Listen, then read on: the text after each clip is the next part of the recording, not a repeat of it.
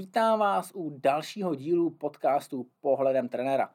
Ještě než se pustíme do vlastního rozhovoru, tak bych jsem chtěl všem poděkovat za zpětnou vazbu, kterou jsem dostal na minulý díl o tom, jaké to je ujet 50 tisíc kilometrů s katkou. O to více bych jsem chtěl poděkovat všem, kteří doposlouchali možná trošinku rozvláčný díl, kde jsem byl vlastně hostem já sám. To bylo s Robertem Kleinerem, který se zde stavil na Třebešíně. A tu zpětnou vazbu já si totiž neskutečně cením, protože i v tomhle díle zazní jedno jméno dalšího hosta. A na něj se skutečně chci připravit a budu rád, když tou zpětnou vazbou budou i otázky právě na tohohle hosta. Takže to vlastně nebude ani tak zpětná vazba, jako taková spíše dopředná. Každopádně, bude to mezinárodní host a tím bych chtěl navázat na pozvánku na cyklokongres, který se koná 12. a 13. února tady na Třelešíně a je možné ho navštívit online, poslechnout si všechny přednášky.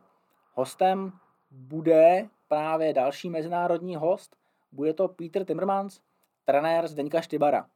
A úplně upřímně, koho jiného byste chtěli poslouchat než trenéra těch nejlepších. Takže ten bude mít přednášku. Další přednášející bude Jirka Dostal, takže to bude absolutně bezvadná přednáška.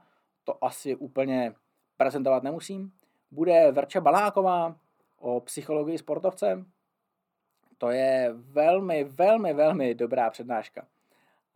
Akorát není ve světě cyklistiky tak samozřejmě známá. No a tu cyklistiku na sebe vezme Honza Falge z tématu nebo z pohledu nastavení posedu a cvičení. Silový trénink vezme Jirka Květoň a já pohovořím něco o tréninku s teplotou, čímž už trošinku hodně uzavřeme to téma toho triatlonu a právě téma, které možná rozvinu s tím následujícím hostem. No a to už jsem vlastně uvedl, co jsem chtěl uvést. Ještě bych chtěl poděkovat všem předplatitelům, všem podporovatelům, kteří mají tento díl vlastně plný, včetně všech otázek, které si položili, ale i tak z toho byla dobrá tři čtvrtě hodinka, respektive hodinka. Takže užijte si díl, mějte se krásně a sportujte. Dalším hostem podcastu Pohledem trenéra je triatlonista, sportovec a je jim Petr Soukup. Takže já tě tady, Petře, vítám. Děkuji a sportu zdar. Sportu zdar, přesně tak. My jsme se teď bavili jasně před podcastem o všem možným a ty jsi zmínil, že s něčím občas třeba nesouhlasíš, tak mě by zajímalo, s čím jsi v nějakém podcastu nesouhlasil.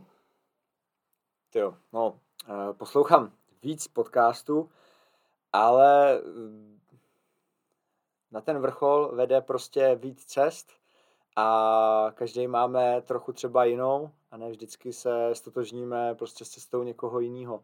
Takže někdo na to jde víc přes nějakou základní vytrvalost, někdo na to půjde jako v tom tréninku zase víc přes intenzitu, jiný to bude v případě cyklistů, triatlonistů, takže já spíš tak jako sbírám ty informace a e, zvažuju, co funguje u mě, zkouším, co funguje u svěřenců a ne, co platí pro jednoho, platí pro ty ostatní vždycky. Uh-huh.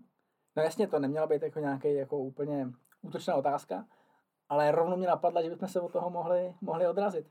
Takže jaká je tvoje tréninková cesta? Jo. Dřív jsem měl jako takový moto, že netrénuju chytře, ale hodně. Jasně.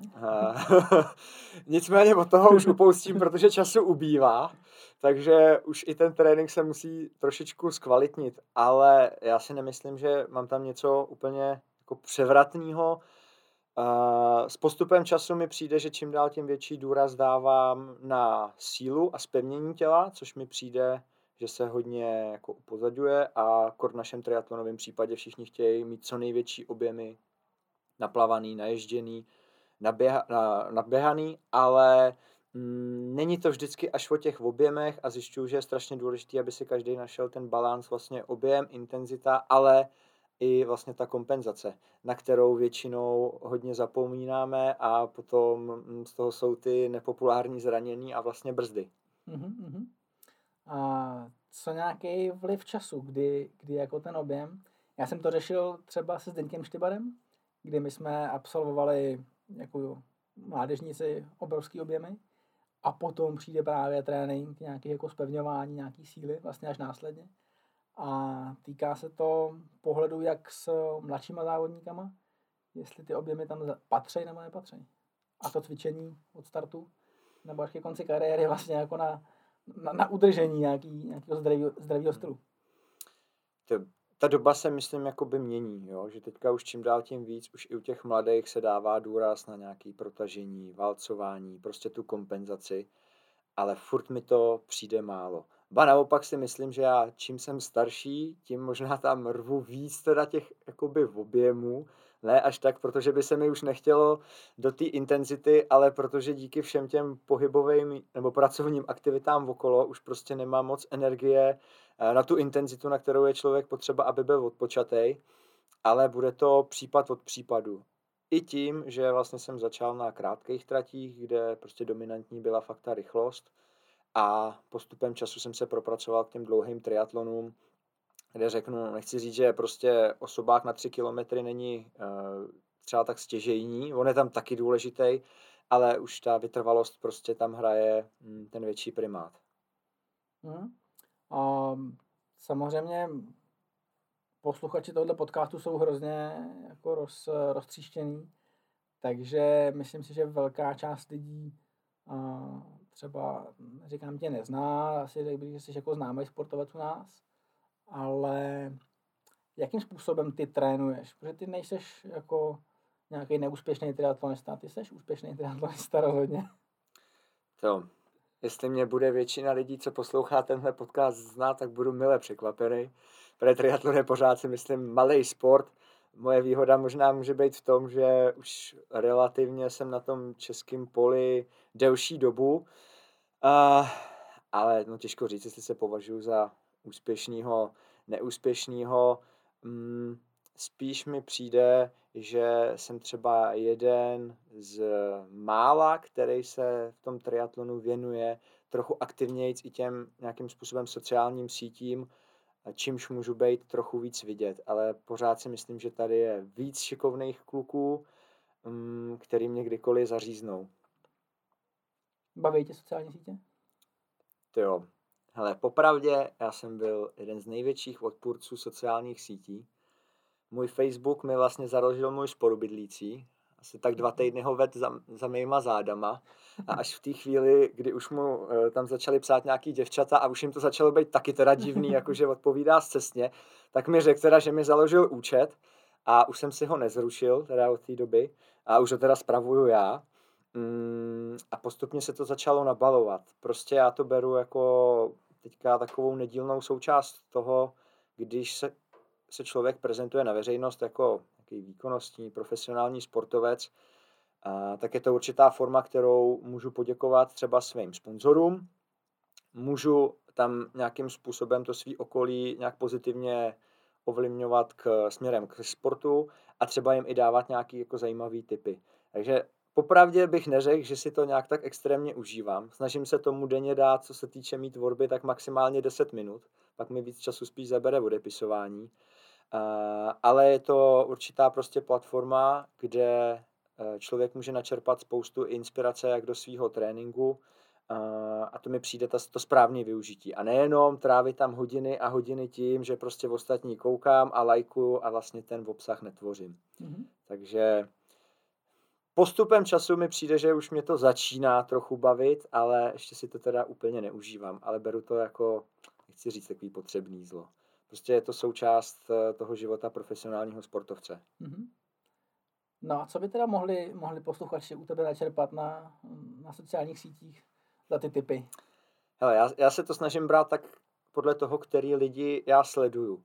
Eh, většinou, když se koukám na ty úplně jako třeba profesionální sportovce, který jsou o třídu jinde než já, tak vlastně ty jejich účty jsou pro mě většinou dost nezajímavý, protože co tam dají? No tak tady vyfotěj, tady snídám a tady jedu na kole s nějakou partou a vlastně hotovo.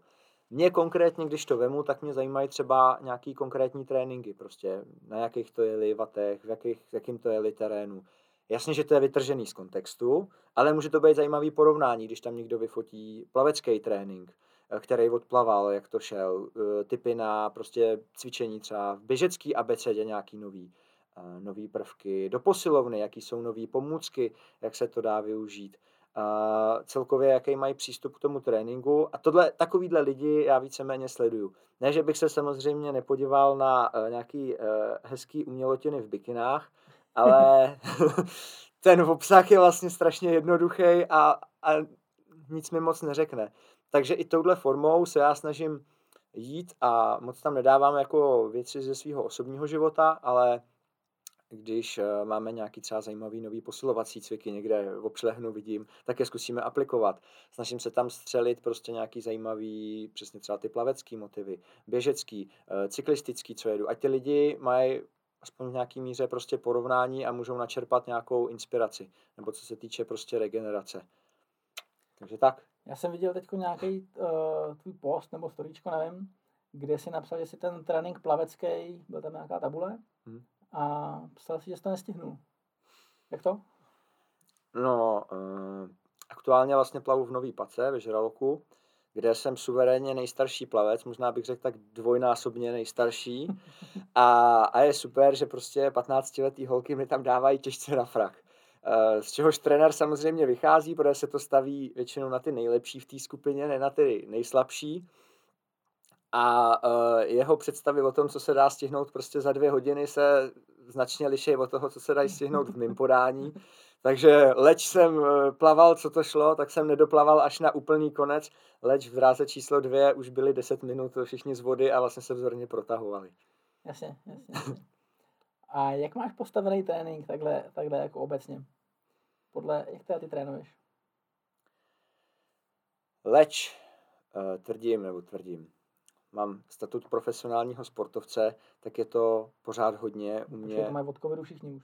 Tak, tak je to pořád. Tak vlastně na tom nejsme jinak, ale uh, pořád tam mám jakoby pracovní povinnosti, od kterých je to bohužel, nebo bohudík možná hodně uh, závislý a já každý den ten je trošku jiný, takže většinou nejdřív tam mám nějaké pracovní povinnosti a k tomu tam v průběhu dne vyskládám ty tréninky.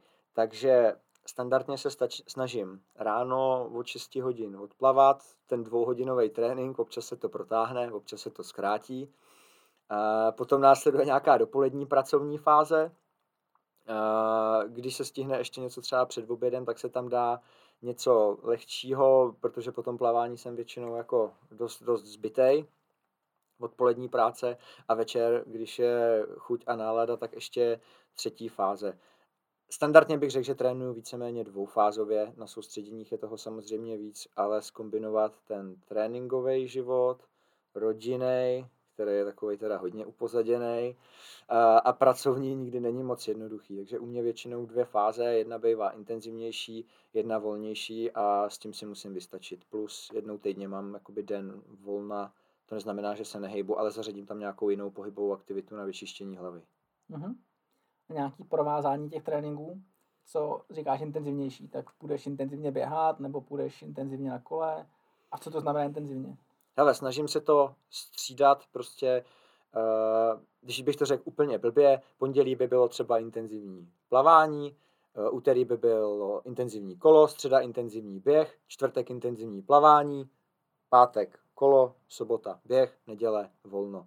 A k tomu bych šel vždycky ještě jeden sport volně. A intenzivně u mě znamená to, že si aspoň na 30 vteřin, minutu, dvě, ono to je jiný někde 10 minut, musím hrábnout do nějaký svý diskomfortní zóny, což, po mě, což pro mě znamená většinou jako nadzávodní tempo. A liší se to po tu dobu, kterou tam zůstanu a jak hodně velký ten diskomfort bude. Mm-hmm.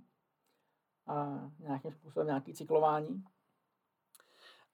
Tak jo, máme to, vlastně je to odvozený vždycky od nějakých závodů eh, nebo těch cílů té dané sezóny. Já tím, že vím, že první jako důležitější závody pro mě začnou až v květnu, tak třeba řeknu teďka těch jako míň intenzivních tréninků, nebo jich tam, jich tam je ještě samozřejmě míň. A čím více budeme blížit těm závodům, tím se to tam bude navyšovat. A uh, stejně jako s mým trenérem souhlasím v tom, že v triatlonu nikdy není možný rozvíjet vlastně všechny tři disciplíny najednou. Zvládnou se maximálně dvě, na který se prostě ten rok koncentrujeme a jedna je hold trošičku jako upozaděná každý rok se to trošičku mění, takže od toho to budeme nakládat víc do nějakých dvou disciplín, které si řekneme, že jsou pro nás stěžení. Co to bude letos? Co upozadíš?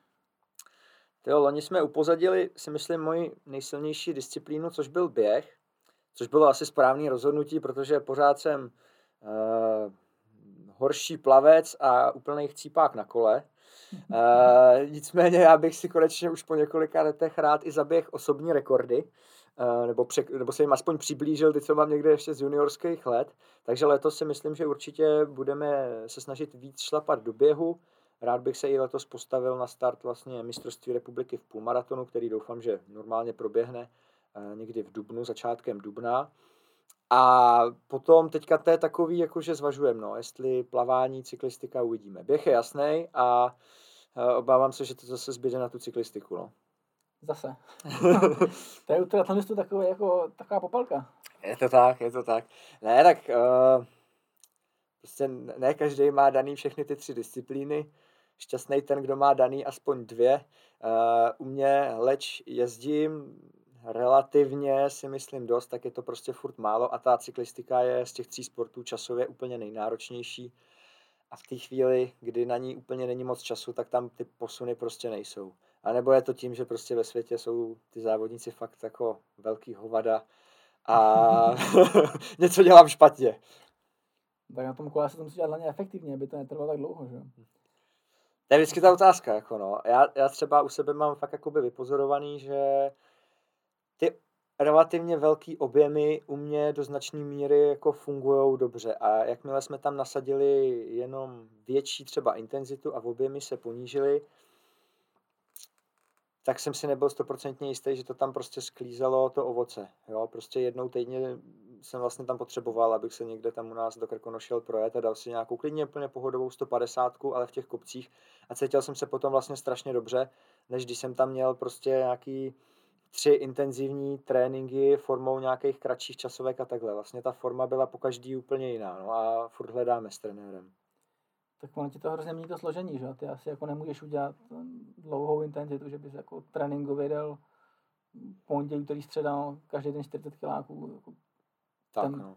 A, mm, jako pěšky jsem myslel. Tak. No, uh, pak prostě já beru jako nejlepší trénink vlastně závod, takže máme sice nějaký vrcholy, na který se snažíme stoprocentně připravit a to budou řádově za rok tři, čtyři závody a všechno ostatní ne. Ne, že by se šlo z plného tréninku, ono se na to člověk jakoby připraví, ale jde se to trošičku víc zatažený a to já cítím u sebe, že mě vlastně nejvíc posouvá.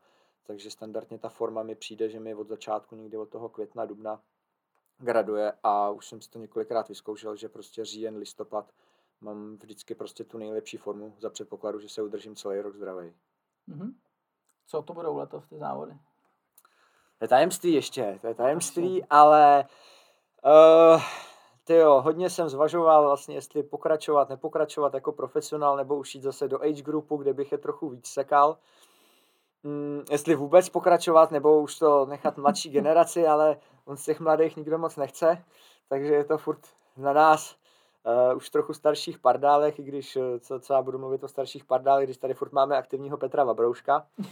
Uh, takže, ale zpět k otázce, hele, viděl bych to tak, že uh, květen, červen bych rád se účast, zúčastnil třeba tří svěťáků v polovičním Ironmanu, někde v zahraničí, asi spíš po Evropě. Uh, přes léto bych se vrát, vrátil k terénnímu triatlonu, k Xteře, kde bych si vyzkoušel zase pár závodů. V průběhu se tam budou samozřejmě dávat takový ty klasický malý pouťáčky na spravení chuti, abych aspoň někde vyhrál. A na závěr roku chci vybrat nějaký hezký Ironman, který mě bude motivovat ještě do tréninku a kde se pokusím zase podat vlastně ten nejlepší výkon, aspoň z mýho pohledu, uh, za tu celou sezónu. Ale konkrétní ještě vlastně nevím. Mm-hmm. Jediný, co vím, takže jsou tam ty Pardubice, na který se chcem připravit a v květnu teďka v hledáčku mám po celý challenge uh, v Itálii Riccione a pak je tam Malta. Plus tam ještě jeden závod někde musím povybrat. Mm-hmm. To je pan hezký kalendář. Jo, já si nestěžu. proč si myslíš, že, nebo proč jako říkáš, že, že mladí nejsou? Čím to je? To je těžko říct. U nás se to hodně prostě, tohle téma furt řeší, propírá, vymýšlejí se strategie, taktiky. Nemyslím si, že to je problém jenom triatlonu, nevím teda, jak je to u vás v cyklistice, to se můžeme pak o tom pobavit, ale uh, z mýho pohledu je tady prostě problém ten, že i když se ty mladí, triatlon je strašná dřina.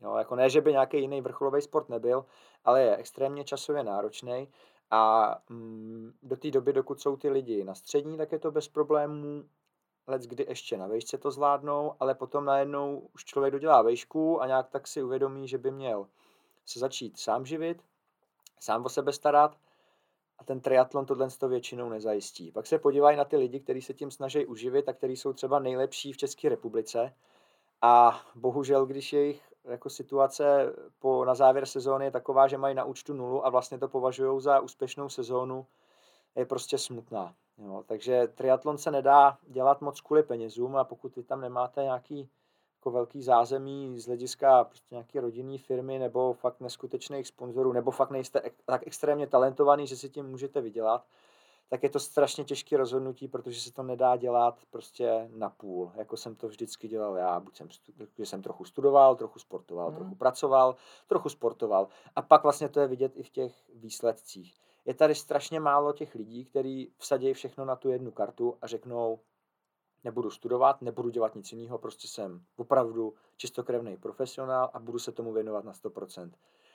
Takových lidí, to nechci říct, že tady není nikdo, ale bude jich opravdu, na jedné ruce bych to asi spočítal a přeju jim jenom to, ať se jim to vydaří, ať jsou fakt úspěšní, ať se jim vyhejbají zranění ale ta vize toho, že se člověk bude triatlonem živit a zajistí se ještě prostě do důchodového věku, je vlastně strašně malá a i tohle si myslím, že ty lidi trošku jako od toho odradí a řeknou si, hele, OK, teď já to můžu dělat jenom pro radost, můžu to dělat celý život, ale prostě nebudu trávit denně 4-5 hodin těžkým tréninkem, když vlastně zjistí, že to nedává moc smysl.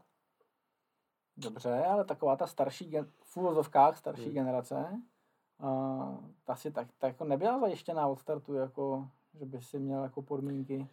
Jo, jako... kluci, jako přesně, když zaspomínáme, tak uh, Honza Řehula, Filip Pospalej, Petr Vabroušek, který tady je furt, doufám, jestli neurazí, že ho označím teda ze starší mm. generaci, tak ty to prostě udělali velice chytře. Buď měli opravdu tu špičkovou světovou výkonnost, že se dokázali prosadit ve světě a udělali tam super výsledky, Uh, nebo byli tak chytrý, že si k tomu rozjeli nějaký jako další biznis, který souvisel vlastně s tím sportem, přitáhli sem nějaký značky třeba, založili si nějaký akademie, týmy, uh, začali fungovat vlastně jako trenéři, ale u toho se pořád jako hejbali a šlo to, jo, ty cesty jsou, ale přijde mi, že ta mladá generace Eh, se trošičku, jako řeknu, bojí takový té bolesti, bez který to v tom tréninku nejde.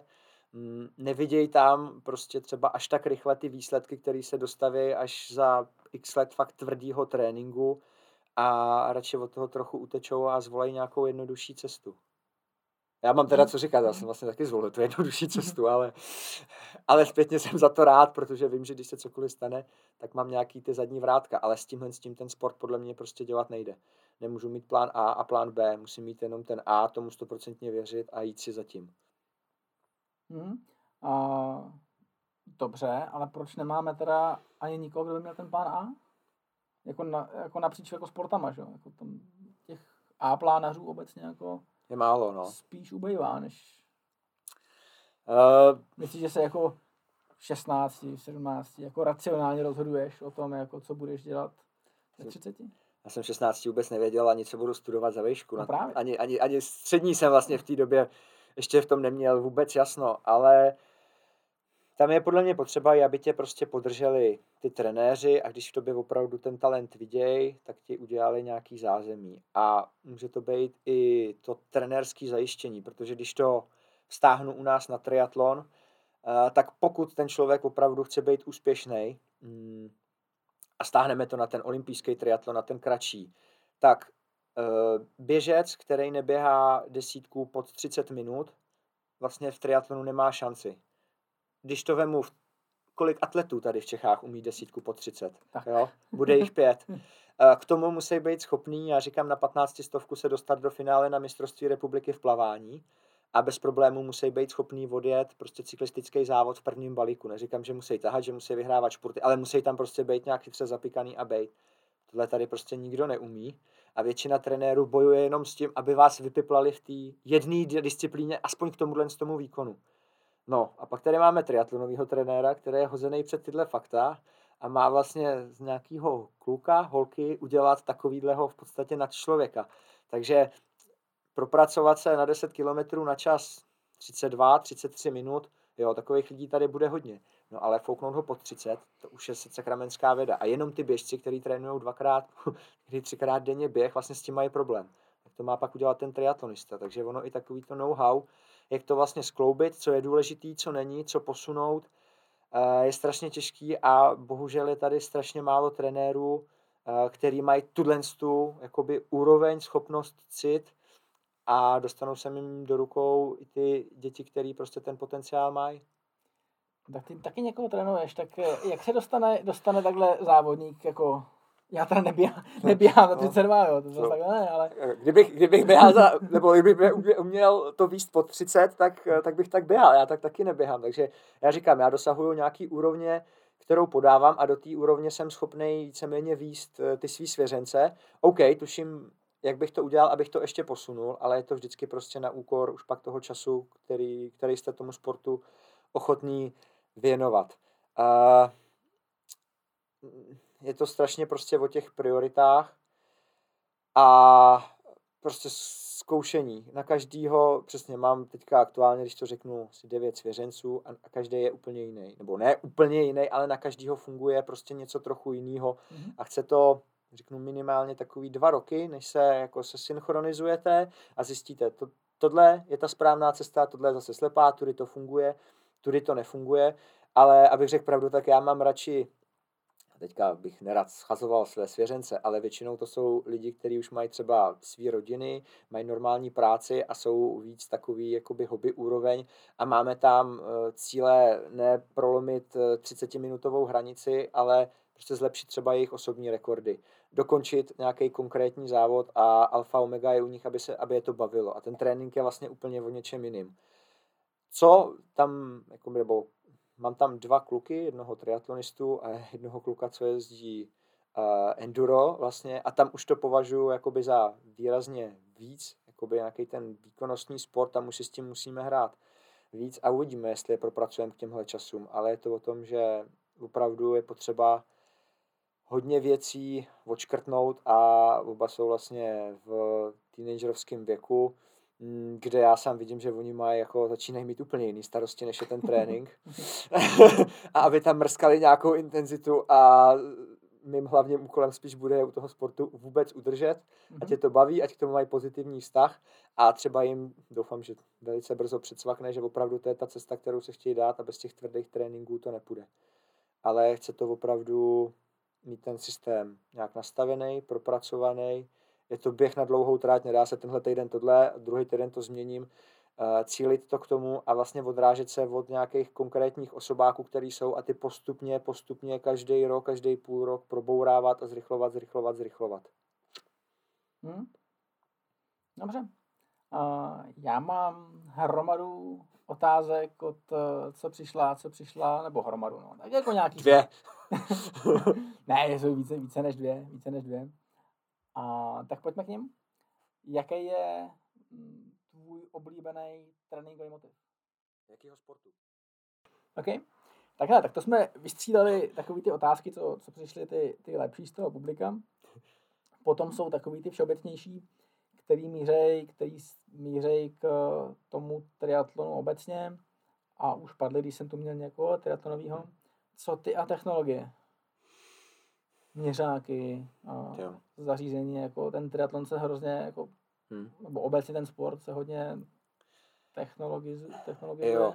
Uh, no, je to samozřejmě super téma, ale v tomhle já jsem jako strašně jako takový staromódní, bych řekl. A přijde mi, že všechny ty technologie, čím dál tím víc začínají ty lidi odsouvat od, to, od té jako pointy vlastně toho tréninku a od toho, ať se, ať vnímají to svý tělo a jakýkoliv další wattmetr, sportestr, měřič, kolik mám glukózy v krvi, kolik toho vydechuju a vdechuju.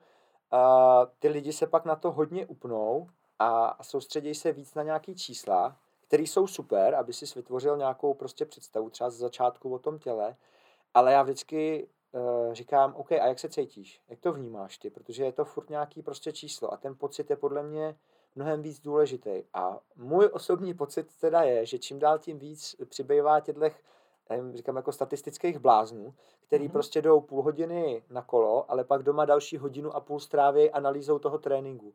Jak šlapala pravá, levá, uh, kolik vytlačili vatů, jaká byla frekvence a, a vlastně říkám, OK, a nebylo by lepší, řeknu, hodinu 55 strávit tím tréninkem a během těch pěti minut, co tam máš, ještě to poslat spíš trenérovi, ať on to zanalizuje a něco ti k tomu řekne prostě ve stručnosti je, je to otázka. Takže za mě je super, že tyhle ty možnosti tady jsou mm, a je podle mě vždycky dobrý je analyzovat tím stylem nebo pracovat s tím, dát je do souvislosti s aktuálním tempem, rychlostí, mým pocitem a uvědomovat si to, vzhledem k tomu, že pak může přijít závod a co se stane, když najednou se mi vybije baterka v Garminu.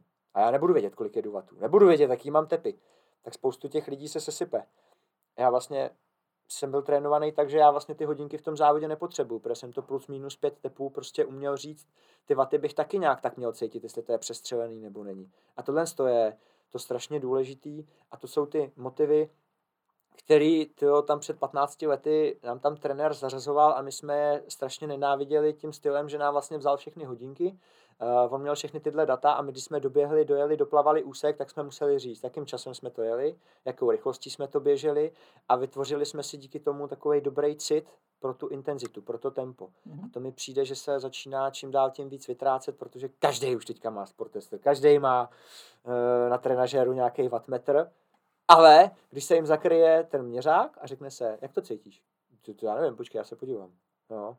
Uh, takže já jsem v tomhle trochu stará škola, a vždycky, OK, ty čísla dám vždycky do nějaké souvislosti, nebo třeba z toho závodu konkrétního, kde ty lidi se měřej, uh, tak pak podle toho můžeme jakoby víc nějaký trochu sofistikovanější tréninky, ale uh, na prvním místě si myslím, že ten člověk by měl vnímat to svý tělo, cítit ho, kde ho co táhne, jak u toho dechá, jak funguje, je to za čarou, není a poslouchat prostě to tělo, no. To, jak se to dělalo před 50 lety.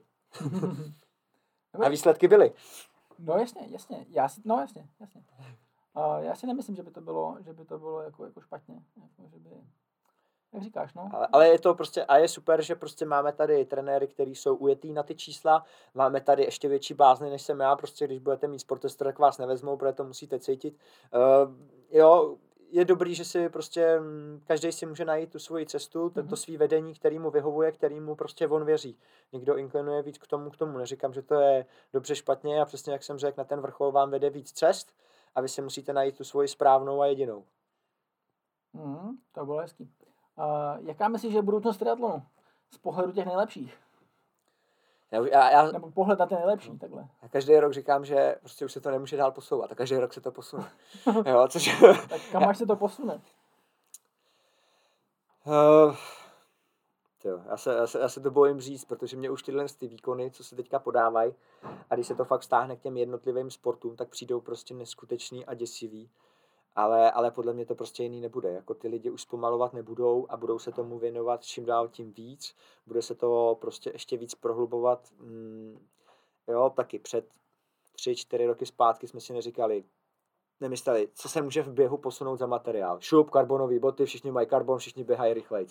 V kolech, podívám se teďka na nejlepší nový model 2021 2022 a řeknu si, hele, to už je top, to prostě jiný nebude. Za pět let se třeba přijde, nevím, nějaký, nějaká jiná konstrukce rámu, přijde se s jinýma kolama, eh, bude jiný, jo, asi diametrálně už se to nezmění, ale taky všechno se to žene do čím dál tím větších jako těch spíš aerodynamických jako efektů, aby se snížil prostě ten odpor a bude se to určitě taky posouvat, takže i ten materiál půjde dopředu a nedělně s tím i ty výkony, prostě teďka už nikdo nebude zpomalovat. Myslím si, že už jako by výrazně pomalejc, že teď jsme zažili prostě opravdu takový boom, že někde od roku 2000, kde já vnímám tím, že se triatlon dostal na olympiádu, tak se to dostalo do většího povědomí a ty lidi s tomu začali víc specializovaně věnovat. Mm, tak se třeba za z těch 20 let udělal jako neskutečný posun v tom, kde to bylo před 20 lety a teď. Nemyslím si, že 2042 to bude takovejhle randál, ale určitě to tam zase půjde dopředu, takže je důležité jako neusnout na Vavřínech, studovat tak po vočku to, jak to prostě dělají ty nejlepší a, a snažit se jim prostě přiblížit, no. No, na Vavřínech. Máme ty Vavříny? No, to, to, byli bychom rádi za ty Vavříny. Ne, ale já si myslím, že tady jsou prostě jako mladí, nadějní kluci, kteří si tohle to uvědomují a snaží se opravdu tomu dávat 100%. A teďka to podle mě bude o tom, mm, nesmí se bát i podle mě prostě vycestovat do toho zahraničí, protože tady nebudou mít nikdy takový jako kvalitní tréninkový partnery. Nebát se toho jezdit na ty zahraniční závody, kde prostě budou dostávat na frak, ale tím se otrkají, to je posune. Uh, snažit se začlenit třeba do nějaký jakoby super skupiny. Uh, bohužel zase zahraniční, protože tady v Čechách to bude strašně jako těžký a mm, ten sport není tak jako na výsluní a doufat, že prostě jednou to tam třeba padne, padne to tam po druhý, po třetí a super. A najednou to, to si myslím, že by mohla být ta věc, která ten triatlon ještě víc popularizuje, protože teďka já ho vnímám jako sport, který má relativně velkou základnu. Čím dál tím víc lidí ho dělá, ví se o něm, ale, ale bavíme se furt o té amatérské základně. A ta špička ledovce, který by měli tvořit ty jako naši nejlepší atleti, kteří se budou umístěvat v popředí světových pohárů, tam mi přijde, že jako není moc špičatá, ale je to tam hodně, hodně zaoblený. A i tyhle ty lidi k té propagaci toho sportu na veřejnost my strašně potřebujeme. Mm-hmm. Proč si myslíš, že udělali takovýhle diametrální skok, že třeba u nás, jako ten triatlon hmm. říkáš, dostal se do popředí, ale třeba takový Norsko je asi zemí, kde asi jako nechceš vyloženě být jako hmm. plavec, asi ne cyklista. Asi, asi jako žádný sportovec. Možná, možná běžkař, jako, jo, to asi no, jako... Nevím, jestli bych v Norsku chtěl být jako běžkař, jako, no. Ale, uh, hele, Norové na to jdou trošičku mi přijde jako jinak a jdou na to jako vlastně extrémně vědecky. Když to vemu u nás v triatlonu, tak uh, je tam vlastně skupinka takových tří triatlonistů, Blumenfeld, který dokázal vlastně vyhrát olympiádu, uh, zajel, to si jel, loni jel svůj vlastně první uh, dlouhý triatlon a zajel světový rekord, pak mu ho vzali, protože ta trať byla jako trochu neregulérní, ale prostě má neskutečnou výkonnost. A pak tam má Idna, který už dvakrát vyhrál eh, mistrovství světa v půlce, ale taky se věnuje krátkýmu a Stouna. Jsou tam tři vlastně takový jako superstar, který mají k sobě extrémně kamarádský vztah, v tom tréninku si pomáhají, dopředu si řeknou, kdo pojede na jaký závody, aby si to tam nevyžírali a fungují vlastně spolu jako tým. A k tomu tam mají neskutečnou laboratoř a přijde mi, že oni přesně jsou ten můj pravý opak, by nešli trénink bez portestru, bez vatu, bez různých čidel na sobě, který mají nalepený a extrémně to vlastně analyzují. Mm-hmm. U čehokoliv se jim furt odebírá laktát a trénují opravdu strašně jakoby sofistikovaně z toho hlediska, uh, že ještě než to tělo vůbec si uvědomí, že je přetrénovaný, nebo tomu mozku dojdou nějaký takovýhle informace, tak už to dva dny vědí, že se teďka musí zpomalit a ten trénink mají opravdu jako extrémně laboratorně řízený a evidentně jim to prostě přináší ovoce. Hmm. Na takovýhle úrovni tady ještě nejsme a jde se to tam prostě hodně, hodně vědecky, ale evidentně to funguje. Oni to vytáhli z nuly. Mimochodem, já jsem to ještě teda nedal nikam veřejně, ale budu natáčet jeden z dalších dílů podcastů, bude s jejich trenérem. Hmm. A s Arilden Whiteem bude, bude podcast. Tak aspoň se rozvíme, v čem to teda je. No. No, on říká, že jako ve všech podcastech, že vlastně jako nemá hlavní tajemství, to klidně všechno řekne.